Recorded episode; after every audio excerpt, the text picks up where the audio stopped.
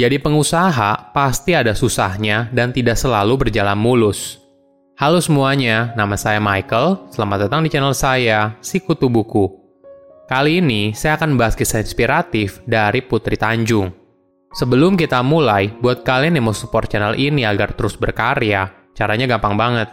Kalian cukup klik subscribe dan nyalakan loncengnya Dukungan kalian membantu banget supaya kita bisa rutin posting dan bersama-sama belajar di channel ini. Putri Tanjung lahir pada tahun 1996. Walaupun lahir sebagai anak konglomerat, hidup tidak lantas menjadi mudah. Putri pernah bercerita kalau dirinya terjun ke dunia usaha karena awalnya dendam dengan orang yang sering meremehkan dia saat kecil. Hal ini lalu membuat dirinya saat berumur 15 tahun menjadi tidak percaya diri karena merasa tidak pintar dalam bidang apa pun. Selain itu, sejak kecil dia juga punya tekanan sosial sebagai anak dari Cairul Tanjung, seorang pengusaha yang hebat. Dari situ, Putri lalu berusaha mencari apa yang dia bisa dan apa yang dia sukai. Ada kesempatan muncul saat Putri diminta oleh gurunya untuk membuat acara di sekolah. Dari proyek sekolah itu, dia sangat menikmati prosesnya, membuat acara dari awal hingga selesai Hingga suatu hari, Putri mengajukan diri ke teman sekolahnya untuk membuat pesta ulang tahun.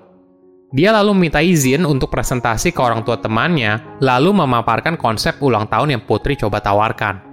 Saat presentasi depan orang tua temannya, Putri belajar banyak hal dari berbagai pertanyaan yang diutarakan oleh orang tua temannya, mulai dari tempat parkir hingga cara pembayarannya. Akhirnya orang tua temannya pun setuju dengan konsep garden party yang ditawarkan oleh Putri, lalu mentransfer uang belasan juta rupiah untuk acara ulang tahun tersebut. Namun masalah muncul, di hari acara ulang tahunnya, dia tidak memperkirakan kalau akan terjadi hujan. Padahal acaranya diadakan di bulan Desember. Dan benar saja, saat itu hujan deras. Putri mengenang saat itu, dia dan dua temannya menggotong sound system dari area outdoor menuju indoor agar tidak rusak. Pengalaman ini sangat berharga bagi Putri, dan dia juga sadar ternyata untuk membuat sebuah acara itu cukup kompleks dan banyak yang harus dipikirkan. Ada sebuah kisah yang menarik. Dalam mempersiapkan acara ulang tahun temannya, Putri pernah sampai jam 12 malam masih di toko percetakan untuk mencetak undangan ulang tahun. Ayahnya lalu menelpon Putri dan marah. Maklum saja, anak cewek masih 15 tahun tapi jam 12 malam belum pulang. Ayahnya lalu bilang, apakah ada yang suruh kamu kerja? Putri pun menjawab, tidak ada. Tapi, ada yang bilang kalau sudah komitmen untuk menjalankan sesuatu, harus dikerjakan dengan benar. Ini adalah filosofi kerja yang diajarkan oleh ayahnya kepada Putri dari kecil. Mendengar anaknya bilang seperti itu, ayahnya pun tidak bisa berkata apa-apa. Lalu pada usianya 17 tahun, Putri merasa harus melakukan hal yang berbeda. Soalnya, selama 2 tahun, dia merasa jenuh menjalankan acara yang kurang lebih mirip.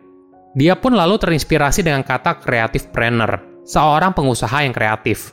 Kata ini melekat di dalam benak Putri, hingga akhirnya dia pun datang ke salah satu seminar yang membahas creative planner. Namun, pengalaman ini tidak membuat dia senang, karena materinya yang terlalu serius dan pembahasannya yang terlalu umum. Putri merasa, setelah selesai seminar, bukan hanya dirinya yang merasakan pengalaman yang kurang menyenangkan ini, dia pun akhirnya memutuskan untuk membuat acara Creative Planner dengan format yang berbeda. Konsep yang edukatif, menarik, dan berisi banyak perspektif yang berbeda. Itulah yang mendasari pembentukan acara tahunan Creative Planner Corner pertama pada tahun 2014. Mungkin banyak yang mengira karena anak konglomerat, maka Putri bisa mengandalkan modal dan jaringan ayahnya. Tapi ternyata tidak begitu. Orang tuanya mengajarkan dia untuk mandiri. Jadi, Putri mengumpulkan modal sendiri. Bahkan dia juga tidak diperbolehkan untuk meminta sponsor dari perusahaan ayah ibunya. Hal ini mendidik Putri sebagai anak yang mandiri dan punya daya juang yang keras, termasuk merasakan pahitnya kegagalan. Selama menjalani bisnisnya, Putri pernah merasakan kerugian hingga 800 juta rupiah. Ditolak sponsor ketika mengajukan kerjasama dalam sebuah acara, hingga merasakan acara yang dibuat gagal dilaksanakan karena tidak didukung oleh sponsor. Semua pengalaman ini mengajarkan Putri kalau jadi pengusaha pasti ada susahnya. Ada saatnya ketika ditolak, ada saatnya ketika gagal, ada saatnya rugi, ada saatnya juga diberikan tanggung jawab yang besar. Ini adalah hal yang tidak bisa dihindari. Putri pun mengibaratkan kegagalan itu seperti sahabat kita. Kalau kita bisa belajar dari kegagalan, maka kita baru bisa berkembang. acara Creative Planner Corner pertamanya pun berjalan sukses. Ini merupakan ajang pembuktian diri dan sebuah pencapaian yang luar biasa untuk anak yang baru berusia 17 tahun. Menariknya lagi, semua ini dijalankan oleh Putri di sela-sela kesibukannya di bangku sekolah di Singapura. Namun, bukan hanya untuk pembuktian diri, acara Creative Planner Corner yang dibuat ternyata mampu memberikan manfaat bagi para peserta yang hadir. Di sisi lain, acara ini juga merupakan peluang bisnis yang menjanjikan, karena saat itu tidak banyak I.O. yang menggelar acara untuk pengusaha dikemas dalam format yang inspiratif dan entertainment. Inilah yang mendorong Putri untuk terus membuat acara Creative Planner Corner di tahun-tahun berikutnya hingga sekarang. Dia pun belajar banyak dari para pembicara hebat yang hadir dalam acara tersebut. Salah satu yang dipelajari oleh Putri adalah racikan orang sukses itu berbeda. Jadi, tidak ada satu tips paling mujarab membantu seorang untuk mencapai kesuksesan.